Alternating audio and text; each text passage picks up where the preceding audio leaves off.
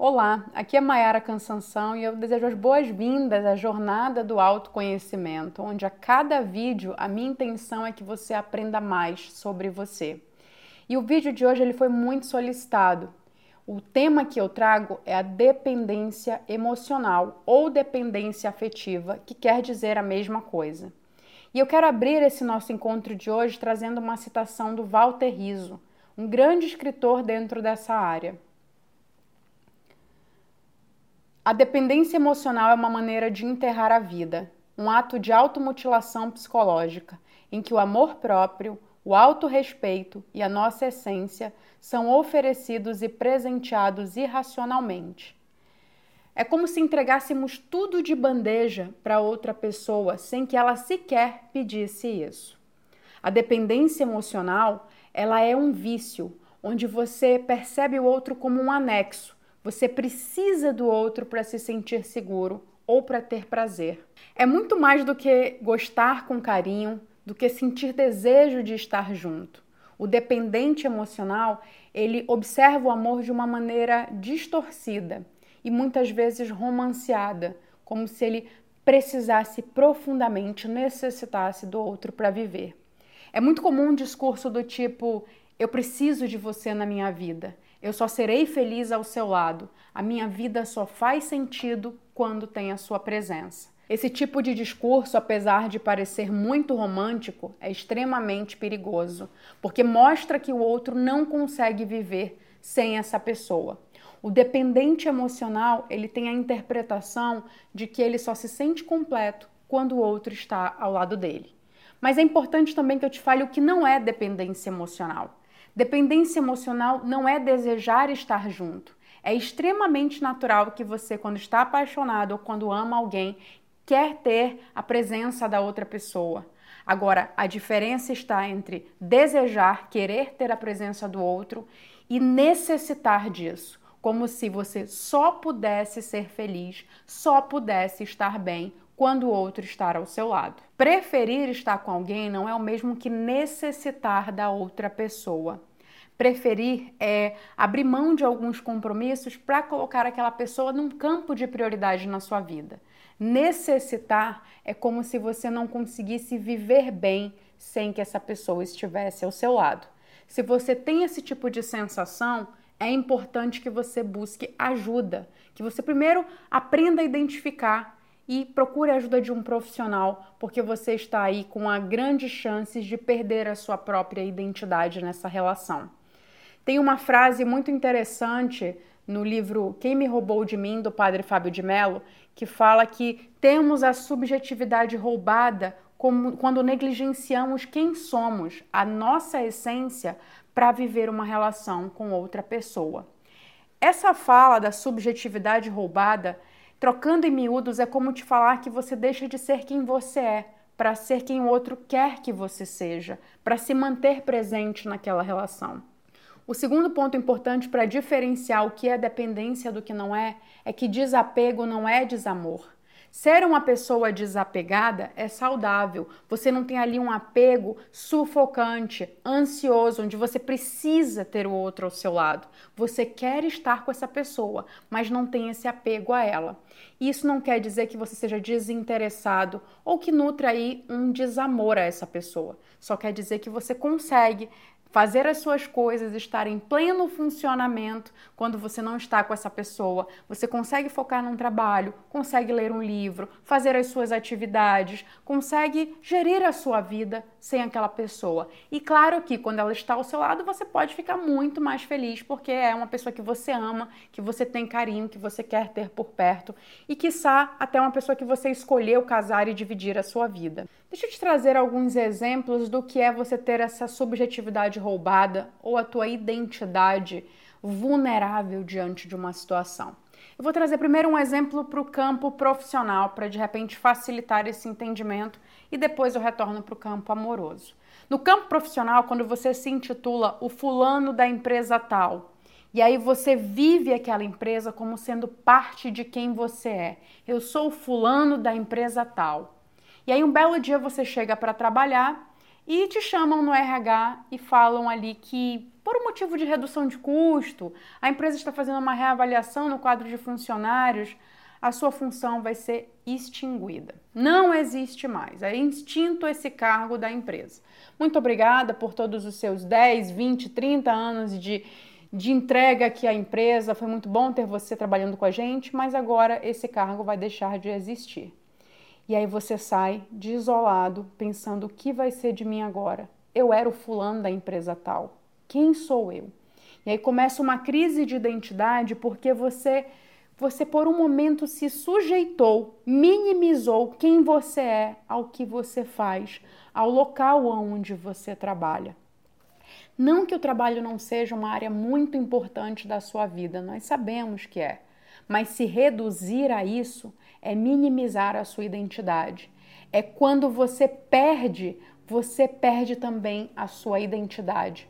É quando você perde esse posto, sai dessa empresa ou mesmo se aposenta, fica ali vivenciando uma fragmentação da identidade. É como se você fosse dividido internamente. Aí você vivencia um conflito. E esse questionamento de quem eu sou, não num contexto filosófico, mas num contexto tudo que eu tinha, tudo que eu era, foi construído dentro daquela empresa, dentro daquele cargo. Eu era importante, eu era útil para a sociedade, para as pessoas que trabalhavam comigo. Eu lembro de certa vez atender uma pessoa que me trouxe exatamente essa fala, de ocupar uma função importante num cargo público. E aí era muito convidado para jantares, era muito solicitado, ele era sempre muito paparicado. E aí, quando ele se aposentou dessa função, ele perdeu duas coisas: um grande ganho financeiro, porque ele tinha alguns bônus da função. E segundo, todo aquele prestígio social, onde muitas vezes ele tinha dois, três convites ao mesmo tempo e ele tinha que escolher qual que era mais interessante ou mais importante para ele. A partir daquele momento, ninguém o procurava mais. Ele deixou de ser uma figura-chave, onde as pessoas muitas vezes contactavam para também ter ali o seu retorno, o retorno dos seus interesses. E aí ele vem para a terapia com depressão, trazendo a fala de que o que eu sou agora, Mayara? Eu me dediquei 35 anos a esse a esse trabalho, onde eu cheguei no máximo, no máximo daquela minha função. E quando eu saio, parece que eu não sou ninguém. As pessoas já cruzam comigo hoje em dia na rua, na feira, e elas fingem que não me veem. E eu sei que eu tô com uma cara abatida. Afinal, ele estava ali com um transtorno de depressão diagnosticado pelo psiquiatra. Ele falou: Eu sei que a minha imagem está mais abatida, mas a ponto de eu não ser mais convidado para nenhum jantar, de eu não receber mais nenhum tipo de ligação perguntando como é que eu tô e se eu preciso de alguma coisa, tudo isso é muito novo e muito estranho para mim. Você consegue perceber que por um momento ele associou a identidade dele àquela função, aquele posto? e que era, querendo ou não, um posto de muito prestígio, muito importante, onde existiam várias pessoas ali puxando o saco, paparicando, interesseiras, mas que sem ele se distanciar e perceber o que é da minha função e o que sou eu? Será que eu estou sendo procurado ou será que é a minha função que está sendo requisitada nesse momento? Será que quando me convidam para esse jantar querem realmente que eu esteja lá ou querem que o meu cargo esteja sendo representado nesse ato que pode ser de pura formalidade? Se ele talvez questionasse e soubesse diferenciar naquele momento, tudo seria muito mais fácil mas muito envolvido emocionalmente com inúmeros convites, com esse ato de importância e utilidade, ele acabou por fundir a sua identidade com o seu cargo e quando ele perdeu, ele perdeu ele mesmo. Ele se deixou roubar. E aí a gente vem para um outro cenário. Vamos levar para o campo onde é muito mais fácil da gente tangibilizar que é o campo amoroso, que é a proposta desse vídeo. Entender se eu sou um dependente emocional, se eu sou uma pessoa que abro mão de quem eu sou para viver a vida do outro. E aí a gente traz dois perfis de dependentes emocionais. O passivo, que acaba aceitando toda e qualquer coisa, e aí ele acaba ali se deixando realmente render. Os seus gostos, ele já cede, o que ele quer, ele já não tem mais voz naquela relação e o outro pode acabar até se beneficiando desse tipo de ato. E a gente tem um dependente emocional que é mais ativo.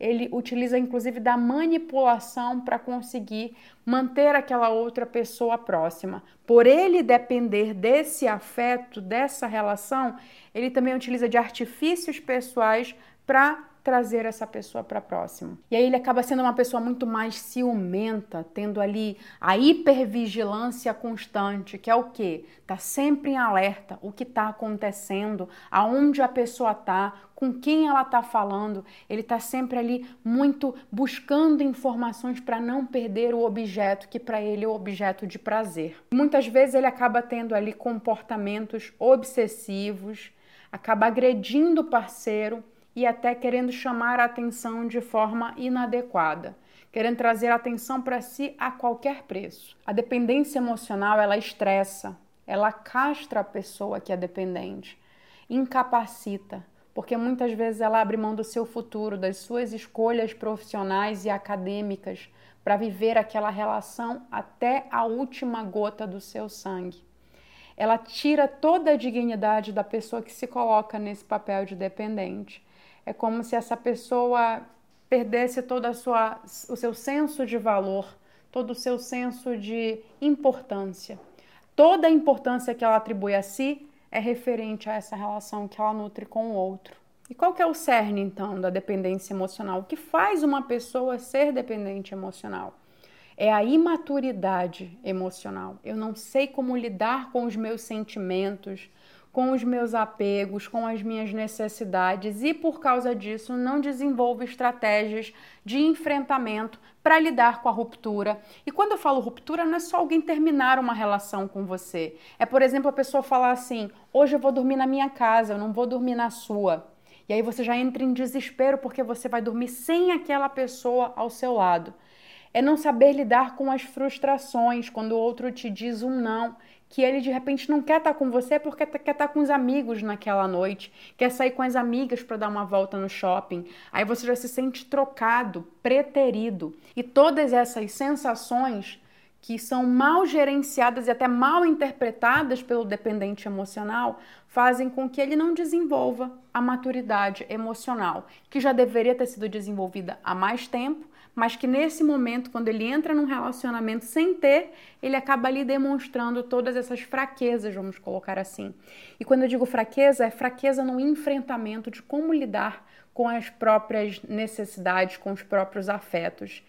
E nesse campo emocional a gente também pode ressaltar as amizades. É querer essa amizade só para si, é ser muito ciumenta com as amigas ou com os amigos, como se não pudesse dividir, como se o outro não pudesse ter muito mais amigos, outras pessoas que ele gosta também. E nós temos três características de pessoas que têm a imaturidade emocional que se tornam muito presentes quando a gente está falando de um relacionamento amoroso. A primeira delas é a baixa tolerância ao sofrimento. Essa característica é comum de quem foi muito protegido, de quem foi muito amparado durante a infância.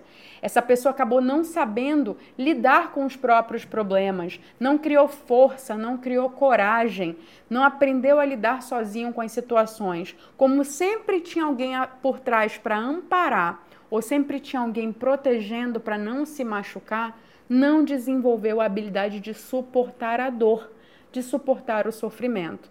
E nós sabemos que o sofrimento ele é inerente à vida. Existem momentos que algumas coisas vão acontecer que você não vai gostar, que você não espera, que de repente podem exigir muito mais da tua musculatura emocional e podem acabar te fazendo sofrer. De repente é um cargo que você queria que você recebeu um não, é um relacionamento que você queria que a pessoa te disse que não quer estar mais com você por algum motivo. É teu filho, muitas vezes, que pode preferir estar com o pai do que estar com você, ou brincar com os amiguinhos do que fazer algo com você.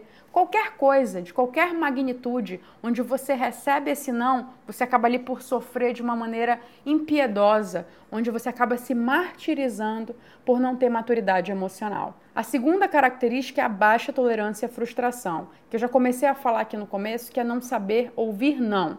Você está sempre querendo receber um sim. E o que é a frustração? Primeiro a gente tem que compreender que a frustração ela nasce de uma expectativa. Eu tenho uma determinada expectativa diante de uma situação e o que eu recebo é muito abaixo do que eu esperava.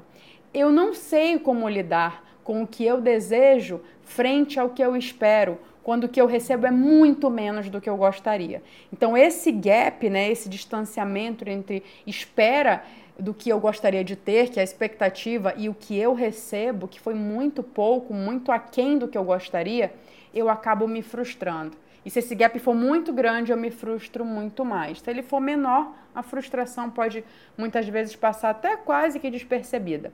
Mas se a pessoa não tem tolerância para aceitar que as coisas não vão ser sempre como ela quer, que o outro não é fruto das suas expectativas, ela pode acabar vivendo uma vida de muito sofrimento por ter essa baixa tolerância à frustração. O terceiro e não menos importante é a falsa percepção de permanência. O que, que, é isso? Achar que tudo é para sempre, que tudo vai durar eternamente. Quando a gente começa ali os primeiros amores na época da infância, a gente tem essa fala de que o meu amor por você vai durar para sempre. E não só, muitas vezes em fase adulta mesmo, quando a gente segue para um matrimônio, a gente tem o entendimento de que aquela relação vai durar para sempre. A questão é, a ilusão da permanência é querer forçar algo que de repente não está dando certo, algo que já mostrou que, que não vai mais continuar. De repente, a outra pessoa tomou a decisão de que não quer mais estar com você. Você está ali casado e o outro decidiu que não quer mais a relação por qualquer motivo que seja. E aí você, muito apegado a esse senso de permanência, quer manter aquela relação, custe o que custar.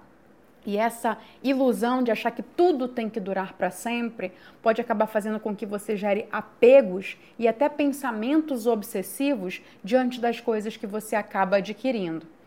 E novamente saindo um pouquinho do campo amoroso, quando você pensa, por exemplo, é, num objeto que você adquire para sua casa, roupas, sapatos, algo que você compra também para você.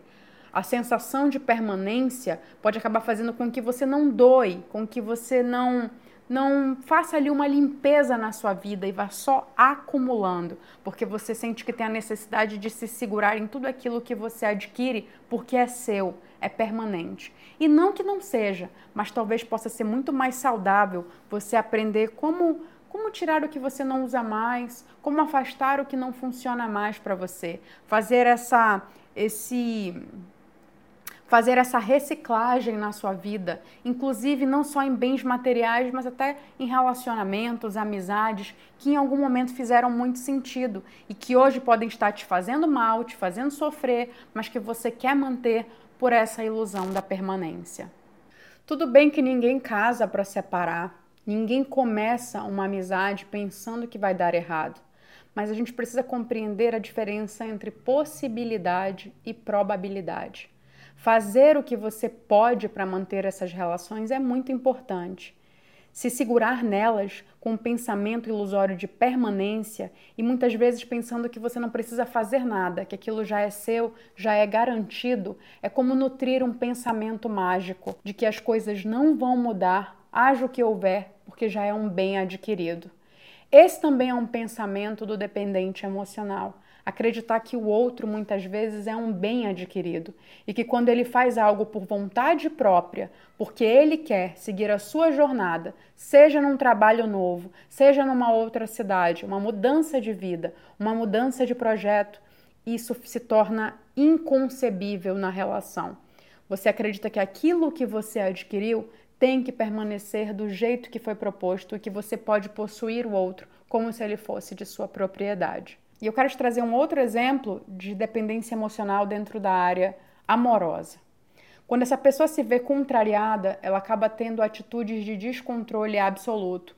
Muitas vezes o dependente emocional ele faz chantagens, fazendo com que a outra pessoa não consiga sair dessa relação. E aí essa relação começa a entrar num ciclo de relação abusiva. Ora, vejam só, eu tenho de um lado aqui uma pessoa que é dependente emocional, que não sabe lidar com seus apegos, não sabe lidar com seus afetos, e esse processo começa ali no desenvolvimento da primeira infância. Dependendo da forma como as relações afetivas se deram, se de forma insegura, se de forma ansiosa ou se de forma saudável, essa pessoa tem grande chance de levar esse modelo aprendido para as suas relações. E aí ela chega num relacionamento onde ela não sabe lidar com os seus apegos, porque, por exemplo, nutriu durante toda a vida um modelo de apego ansioso, com medo de perder, com hipervigilância, com o senso de que o prazer vai estar ali na outra pessoa. E aí ela entra num relacionamento onde o outro acaba querendo bater asas em algumas situações. E não é sair da relação propriamente. Muitas vezes o outro quer bater asas porque tem desejos individuais, quer fazer algumas programações sozinho, e aí essa pessoa acaba saindo do controle. E com várias tentativas de manter o objeto, e quando eu falo objeto, é realmente assim que a outra pessoa se sente quando se sente manipulada por uma pessoa dependente emocional. Se de um lado eu tenho um dependente emocional, do outro eu tenho uma pessoa que se sente um objeto dessa relação. Porque, como é observada como posse, como apego, como propriedade da outra pessoa, ela acaba se sentindo numa relação objetal como se você precisasse estar ali na prateleira do outro para a hora que ele quiser ele possa utilizar e do jeito que ele acredita que é interessante. Essa pessoa que está desse outro lado se sente muitas vezes sufocada, mas dependendo dos argumentos utilizados pelo dependente, ela pode ter muita dificuldade de sair dessa relação. Então aqui vai um, um modelo de estratégia para ser pensado dependendo de que lado a pessoa estiver. De que lado você estiver dessa relação. Ou, Mayara, eu não estou de nenhum desses lados, mas também não quero entrar, não quero iniciar um relacionamento com uma pessoa dependente emocional. Bom, o dependente emocional, ele precisa buscar ajuda. Ele precisa de ajuda psicológica, ele precisa entender os apegos dele e quais são as crenças que ele nutre sobre um relacionamento amoroso. Ele precisa também desenvolver a sua imaturidade emocional aprender e formular estratégias para melhorar a sua intolerância à frustração, melhorar as suas estratégias para intolerância ao sofrimento e melhorar as suas estratégias e pensamentos de permanência, onde tudo é dele e é fixo. Do outro lado, a pessoa que viveu ou tem um relacionamento com um dependente emocional muitas vezes pode nutrir a incapacidade de sair dessa relação e até se sentir mal quando pensa em terminar. O dependente pode trazer um discurso de ameaça ou de chantagem do tipo: se você me deixar, eu vou tirar a minha própria vida, por exemplo. Ou eu vou fazer determinadas coisas com você, eu vou te expor. E dentro dessas ameaças, essa pessoa acaba ficando nessa relação. Para essa pessoa, também é recomendado que busque ajuda. E não só além de buscar ajuda, que possa sinalizar para os familiares do dependente emocional que existe um quadro de dependência ali. Ou que existe algo que, se você não tiver habilidade, logicamente, de diagnosticar, porque isso é feito por um profissional, mas que existe algo ali que está estranho, você está se sentindo sufocado, a pessoa está querendo mandar na sua vida. E quando você fala para os familiares dele, além de você ter testemunhas, você também tem pessoas que podem apoiá-lo nessa mudança. E também é importante que do seu lado você levante pessoas que possam te apoiar, que você também busque ajuda psicológica para que essa relação não te traumatize. Um trauma numa relação atrapalha que novas relações saudáveis surjam. Você acaba muitas vezes com medo de se relacionar novamente, porque viveu com um dependente. Você acaba ali, quando vive outras relações, criando formas também inadequadas de apego, porque muitas vezes também pode ter se confundido e pensado que o apego exagerado do outro era uma forma de cuidado. E querer que a nova pessoa numa relação com você tenha esse modelo de proteção ou de cuidado ou de estar sempre próximo, porque dessa forma você também sentiu que esse é o modelo certo de ter um relacionamento, quando na verdade é um modelo sufocante, inseguro e apegado.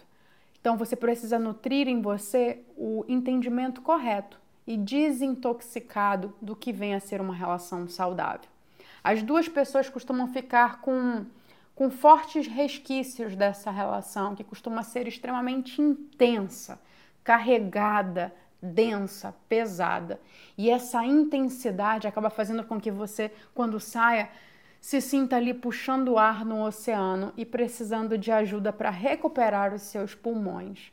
Então, mesmo que você esteja do lado da vítima, vamos colocar assim, dessa relação de dependência emocional, é importante que você se nutra por dentro para perceber se não ficaram sequelas, seja de traumas ou seja de pensamentos distorcidos sobre o que é um relacionamento amoroso de verdade, saudável Perceber também que não tem nada de errado em você ter a sua agenda pessoal, os seus estudos, a sua vida, o seu momento de solitude, que é aquele momento que você está só, mas que você não se sente solitário, mas que você precisa às vezes estar só, seja para pensar, seja para refletir, seja para estudar, seja para se dedicar a um novo projeto. É um momento que você tem que ter seu com você mesmo e que é extremamente saudável, sem se sentir culpado.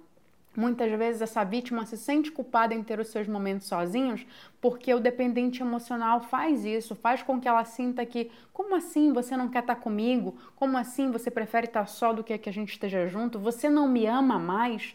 E em meio a todas essas confusões de pensamentos e questionamentos, essa pessoa pode até se questionar se será que sou eu que não sei ter um relacionamento? E aí, quando olha para trás, de repente pode ver que já colecionou outros modelos de relacionamentos tóxicos e que com isso percebeu que de repente, será que o problema não é comigo?